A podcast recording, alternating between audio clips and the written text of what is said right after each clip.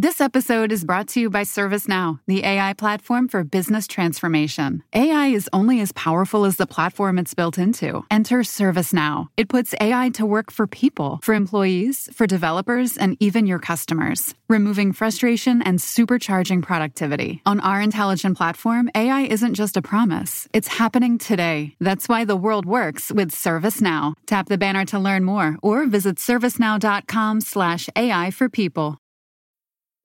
Public health officials are facing a choice about whose lives deserve the most protection. And at the center of their dilemma is one of the most controversial consumer products on the market the Juul e cigarette. Welcome to The Journal, our show about money, business, and power. I'm Ryan Knutson. It's Wednesday, August 7th.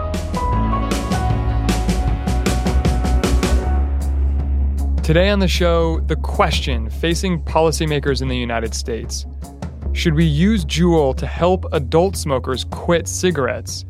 Or do we ban e cigarettes altogether to stop teens from ever getting hooked on nicotine? Public health experts are really debating this very fiercely at the moment. There are some who feel like as you restrict access in stores to the extent that an adult cigarette smoker can't find it in their local gas station, then you're dooming millions of cigarette smokers to uh, a terrible death. Jennifer Maloney covers the tobacco industry at the Wall Street Journal. But there are others who feel just as strongly that no kid should ever have the opportunity to start vaping because you don't want to hook them on nicotine. And it's become an issue that parents and, and teachers, school districts, lawmakers are really sort of fiercely passionate about too. Who invented Juul? Or like who invented the e-cigarette? The e-cigarette was invented uh, many years ago actually, but it didn't become widely used until recently because most e-cigarettes on the market previously didn't deliver nicotine in a way that was satisfying to people who used cigarettes. Juul was a game changer because they came on the market and they delivered nicotine in a way that people found satisfying. It comes in several flavors, including uh, mint, mango. Those are two of the most popular ones. There are various tobacco flavors. And there are sort of fruitier ones, like one that used to be called creme brulee, which is now called creme. As vaping started to catch on, the Food and Drug Administration actually embraced it. It rolled out a plan to make it as easy as possible for cigarette smokers to transition to e cigs. A cigarette is the most harmful way you can consume nicotine public health officials say that they want adult cigarette smokers to switch to e cigarettes or chewing tobacco or the nicotine patch or the gum, anything but cigarettes. So, in order to get adults to switch, you got to make alternatives available. What the FDA didn't realize at the time is that Juul's sweet and fruity e cigarettes were also attractive to kids. If you're a kid, vaping probably isn't an alternative to smoking. It's a new, unhealthy habit. Because vapes might not have cancer causing smoke particles, but they still have nicotine. Nicotine can rewire a young person's brain and make that kid more susceptible to other types of addiction. There's also things about e cigarettes that we don't know yet. So the companies don't disclose other ingredients. So we don't know everything that's in there. Juul's founders say their mission was to get smokers off cigarettes, not to get kids hooked. But everyone, from parents to teachers to state attorneys general, are skeptical. A lot of concerns go back to the way that Juul marketed itself in the early days of the brand. The ads showed grinning young people in crop tops, bright colors, and the cool kinds of poses you saw in iconic billboard ads for cigarette companies like Marlboro. And then there was its outreach effort. They actually worked on an anti vaping program that they were presenting inside schools. And they had to cancel that soon after they launched it because there was intense criticism. This is something that Big Tobacco used to do to try to recruit kids is go into schools with anti-smoking campaigns sort of branded with, you know, cigarette brand X. So basically go into school and say, don't smoke, kids. Yeah. But then also the subtext of that for kids, the way they see it is, oh, smoking is cool. Yeah. Juul's e cigarettes also look really different from other vapes. They're about the same size as a USB stick, and when you exhale, there's almost no visible vapor, all of which made it easy for kids to sneak them into class. We've heard anecdotes of teachers standing in bathrooms and monitoring and like the doors being taken off of bathrooms to prevent kids from vaping. It's kind of ironic because their stated mission was to help millions of cigarette smokers get off of cigarettes onto an alternative. And they framed themselves as sort of the disruptor of big tobacco. And now they are widely seen as this uh, evil company that has, you know, intentionally hooked a bunch of kids on nicotine. They have had to deal with a public relations nightmare all that anecdotal evidence about teens vaping turned into hard data in 2018 when the Centers for Disease Control released data that confirmed vaping had become a craze among teenagers. This wasn't a case of teens transitioning to something safer than cigarettes. Teen smoking had already been dropping. These were kids who had never smoked at all. We were immediately shocked by it. This is Scott Gottlieb, the man who had been the FDA commissioner when his organization had originally encouraged vaping.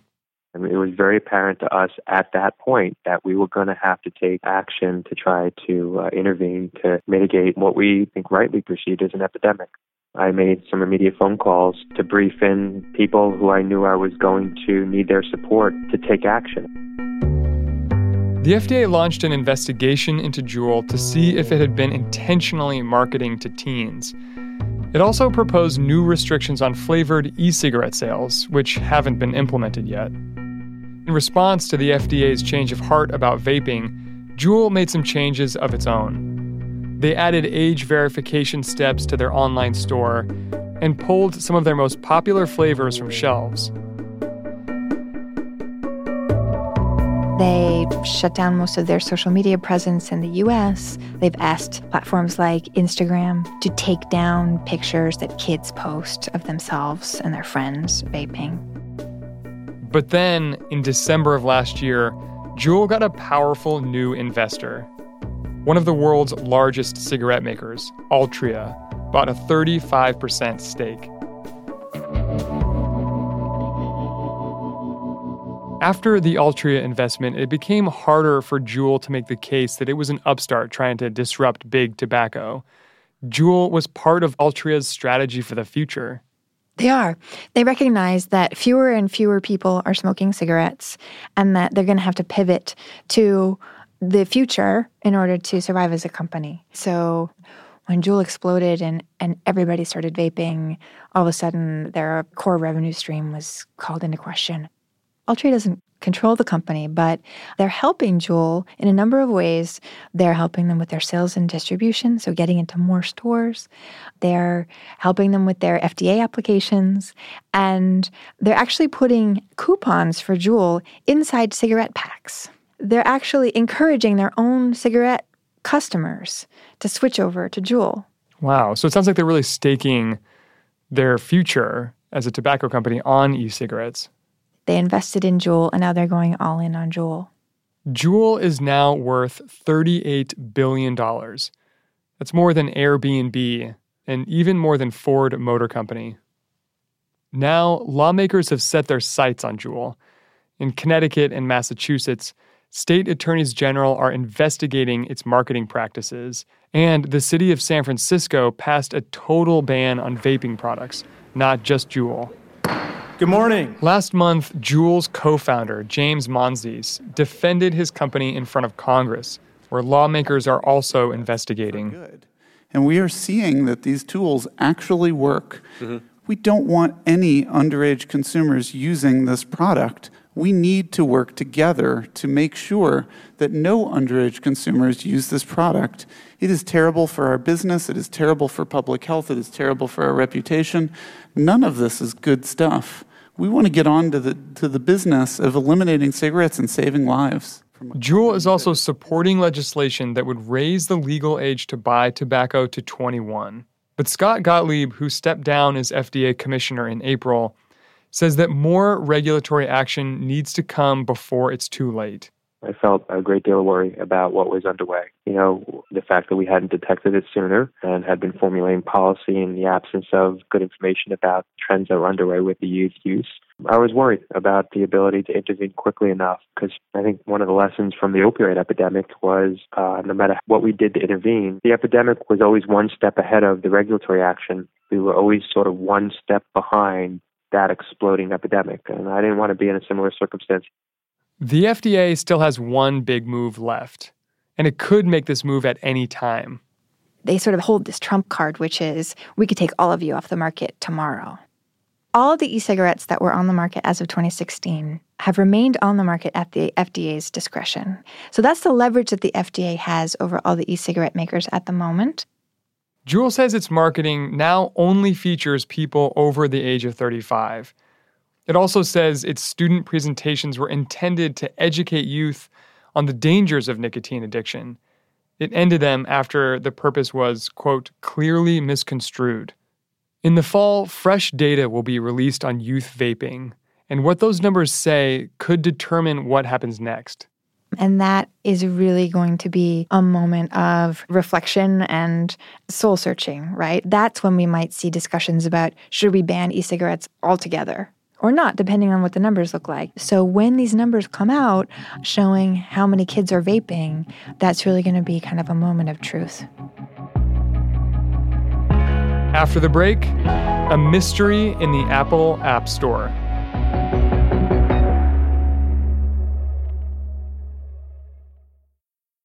This episode is brought to you by Workday. Get the whole band together with Workday and pair finance and HR on one platform for an epic performance. With Workday AI at the core, you'll make confident decisions faster than ever, and you'll drive flawless business and finance operations with an agile platform that constantly evolves to future proof your organization.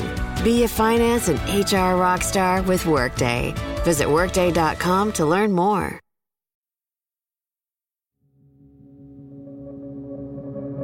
Welcome back. Apple's App Store is an increasingly large business. Last year, Apple made an estimated $14 billion in revenue from people buying apps through it. And that number is expected to keep growing. But there's something unique about the App Store.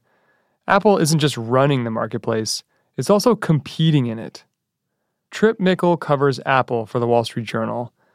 And recently, he got a tip from an app maker. I was on the phone with uh, a developer who I talk to often, and he just mentioned, Hey, have you ever looked at search rankings and seen where Apple apps surface if you search in kind of a broad category around that Apple app that they compete in? And I said, No, I haven't really looked at it. And we started looking at it together while we were on the phone and it, it, didn't really matter which which category you looked at, whether it was like movies, for example, or news. Apple apps rose to the top almost all the time. Tripp decided to investigate more deeply. Apple makes about 80 of its own apps, and Tripp wanted to see just how often they were appearing first in search results. The central question we were looking to answer was Do Apple apps surface the top rankings if you do a broad general search term? And does that, in essence, give it some kind of edge over competitors in a category? So, how did you set up a test?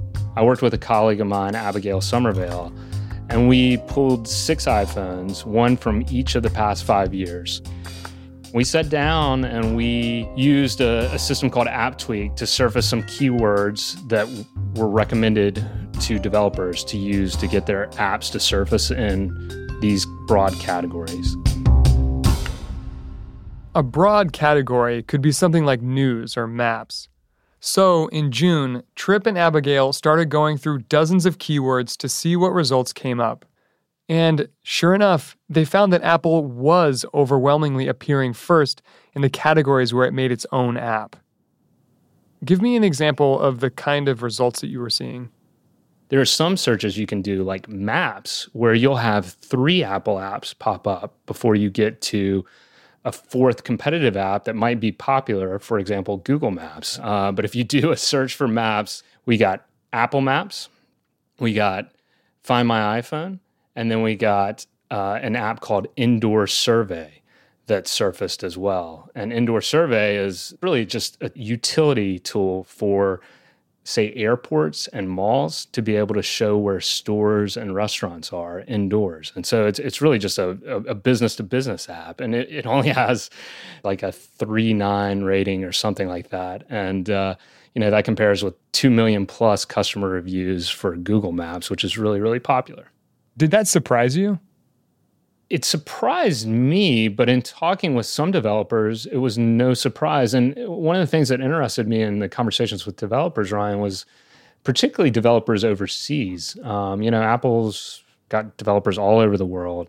And if you talk to developers in international markets, they would essentially say, yeah, of course Apple comes up first. If you own and control the system, wouldn't you come up first too?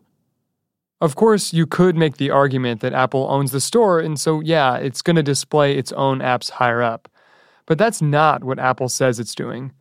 Tripp asked Apple to comment on how it ranks apps in search results. Apple's response was they work to ensure that the App Store is fair to everyone who participates in it, and they do not favor themselves. I mean, that, that was their number one uh, point that they tried to make. And then as they try to explain and answer the question, well, why do your apps surface often as number one? They said that Apple customers have a very strong connection to their apps. They often search for their apps to find their apps in the App Store, and that that customer usage was the primary reason that it it showed up high and that Apple apps showed up high in search results. Apple won't reveal its search formula, but the company did tell Tripp some of the top factors it considers. And one of them is customer ratings and reviews. And that's where Apple apps seem to play by a different set of rules. The one thing that we could never quite get comfortable with is why do something on the order of 44 Apple apps not have star ratings and are shielded from customer review. They're shielded from customer reviews? Yeah. For example, open up the podcast app. Can you can you review that right now? I mean, give it a try. Let's see. Pulling up my iPhone right now. I assume I know what the answer is. That uh, yeah, no ratings. It says for the Apple Podcast app. When here's the fascinating thing about that is up until last September when that became what is considered a pre-installed app, it's it's bundled with the operating system. It it had a 1.7 rating from customers. And so it was a pretty pretty low rating. So Apple says user ratings and reviews influence where apps rank in search, but several of its own apps aren't open to being rated and reviewed. Why do you think Apple doesn't let users review its own apps? Apple says that for those apps that are pre installed on the iPhone, there were never ratings or reviews for them. So even as it adds more pre installed apps, those apps don't have ratings and reviews. It's just kind of like it seems to be a policy thing for them no ratings or reviews. And that's why you had ratings for like Apple Books and podcasts at one point in time, and you don't now because those are pre installed apps. And that's the one thing that we went back and forth with Apple on extensively. And that's just an open question as to why there are different rules for Apple's apps than there are for third party apps. Tripp's findings come at a time when several of the big tech companies are facing scrutiny from regulators in Europe and the US. In July, the Department of Justice opened an antitrust review of the large tech companies the review is focused on the way platforms like the App Store are run and whether they could be hurting competition. How should people think about this finding of yours that Apple is favoring some of its own apps in search results? From an antitrust perspective, the biggest the biggest thundercloud out there for Apple, if you think about it, is the App Store. I mean that that would be the place that you could see a case being made that there are antitrust concerns. And that is largely because there's so much revenue generated on the App Store relative to the broader sales of apps across mobile devices through Google Play and other stores. And that's also because um, the App Store is the only way you can deliver an app to an iPhone. And there are 900 million iPhones in the world and 100 million in the US. I think this just fits into the macro issue that everyone's concerned about when it comes to big tech companies and how they operate their platforms. We had previously looked at this when it came to Amazon and how Amazon favored its Amazon Basics batteries and searches and would have those pop up uh, on its platform. We've looked at that with Google. And Apple doesn't operate a similar platform to those other two, but it does have this huge sales platform in the App Store. And when you look at it, its apps come up before competitors. And that's that's an advantage. It's an advantage that it enjoys that its competitors don't. And it raises real questions about what that might mean for its business and for those around it. For now the app store is continuing to make money for apple last week when apple reported quarterly earnings the company said sales from services were up 13% about a third of that comes from the App Store. That's all for today, Wednesday, August 7th. We'll see you Friday.